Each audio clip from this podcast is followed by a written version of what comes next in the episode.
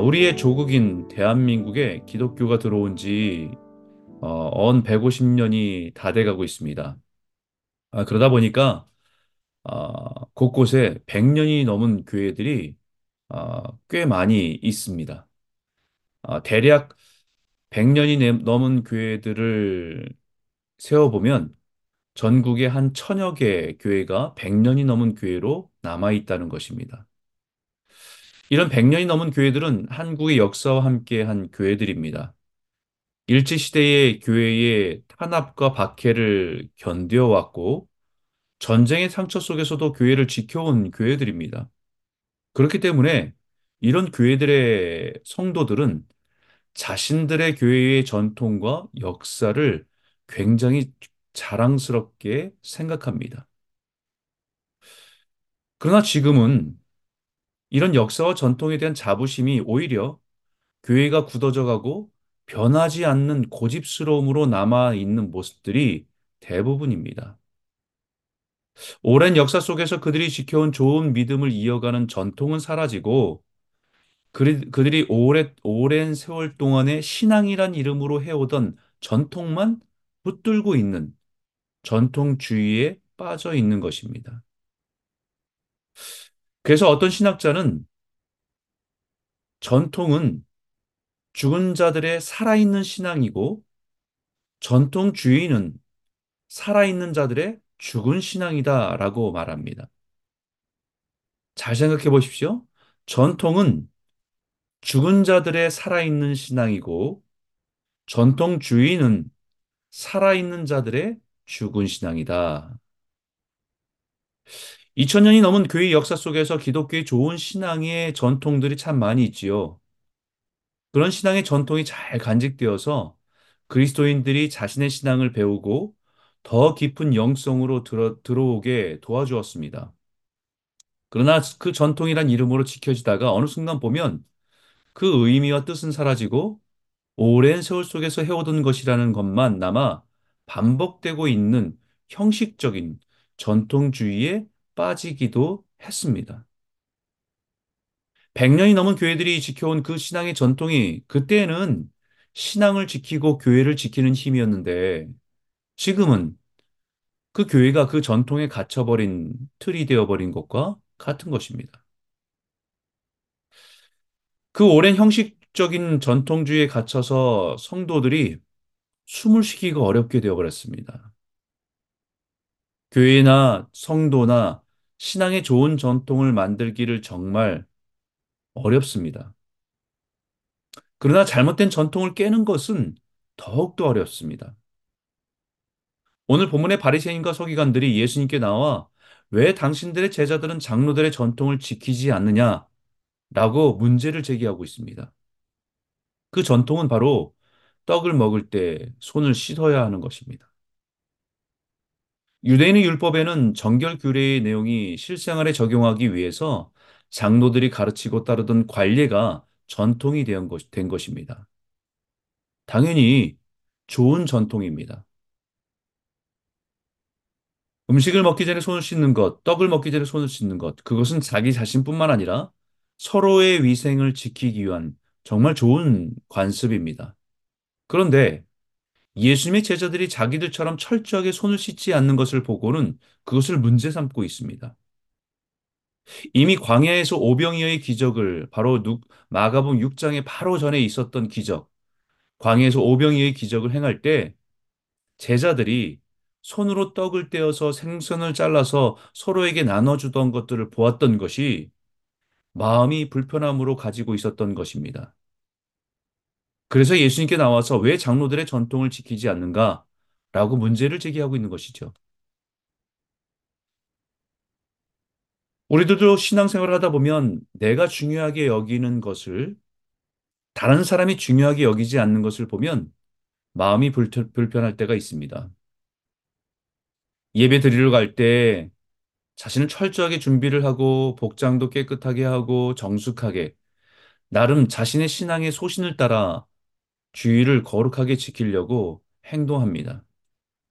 그런데 때로는 그렇지 못한 사람들을 보면 마음이 불편하게 느껴지는 것이 사실입니다. 그래서 그 불편한 마음을 때로는 목사에게 왜 저 사람들이 저렇게 예배 나오고 신앙생활하는 것을 내버려 둡니까? 라고 묻기도 하고 질책하기도 합니다. 왜 목사로서 그걸 잘 가르치지 않느냐라고 따지고 묻기도 합니다. 그럴 때면 참 난처할 때가 있지요. 그들은 신앙이 어리기 때문에 그런 것조차 아직 다 알 수 없고 그것을 중요하게 여기지 못하는 아직 어린아이 신앙이기 때문에 그것을 강요한다는 것은 때로는 불편하게 여기는 부분이 있기 때문입니다. 그런데 예수님은 바리새인들과 서기관의 의중을 다하시고 대답하십니다. 너희의 전통으로 하나님의 계명을 어, 범하느냐? 너희의 전통으로 하나님의 계명을 범하느냐? 모든 장로들의 전통은 하나님의 율법을 어떻게 지켜야 하는지에 대한 실제적인 적용으로 장로들이 백성들에게 지침을 준 것입니다. 그리고 그 유- 모든 율법은 결국 하나님을 사랑하고 내 이웃을 사랑하라는 두 계명의 정신을 담고 있는 것이 율법의 정신입니다.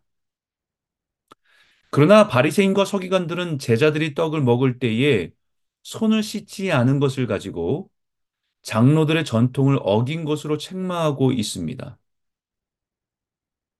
그들이 배고픈 백성들을 위해서 수고하고 떡을 손으로 떼어서 나눠준 그 마음, 배고픈 백성들을 향해서 떡을 떼어주는 그 마음을 전혀 헤아리지 않은 것이지요. 그렇기 때문에 전통을 지키려다가 하나님의 계명을 범하고 있다는 것을 책망하는 것입니다. 심지어는 예수님께서 그들의 모순된 행동을 또 하나 예를 들어서 말씀하십니다.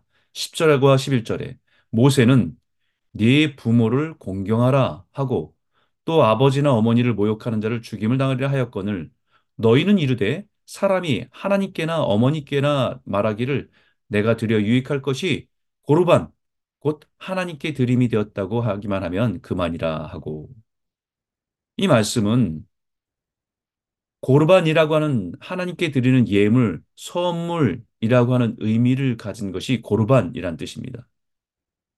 그런데 무엇을 말씀하는 거냐면 부모를 공경해야 될 책임에 대한 부담이 하나님의 말씀 가운데 있는데 이 부담을 피하기 위해서 고르반, 이건 하나님께 드리기로 한 것입니다. 라고 하는 것을 말함으로 부모에 대한 책임을 피하는 일들을 책망하신 것입니다. 부모에 대한 책임을 피하기 위해서 하나님의 이름을 판 것입니다. 마치 대단히 하나님을 사랑하고 섬기고 그 말씀을 잘 따르는 사람인 것처럼 고르반 이거는 하나님께 드릴 것입니다라고 구별은 된 것처럼 보이지만 사실은 그 속마음은 부모님에 대한 책임을 피하고자 한 위, 그 마음이 속마음이 숨겨진 채 행동한 영적인 위선적인 태도인 것을 말하는 것입니다. 그것을 주님을 외식하는 자라고 말씀하셨습니다. 겉으로는 굉장히 영적인 것처럼 보이지만 속은 더러운 생각과 마음으로 가득 찬 모습입니다. 겉으로는 굉장히 신앙적인 것처럼 보이지만 속은 온갖 세상이 추한 것으로 가득한 것을 보시고 말씀하십니다. 겉으로는 장로의 유전을 말하는 것 같지만 속으로는 예수님을 시기하고 미워하는 마음에서 시작된 것입니다.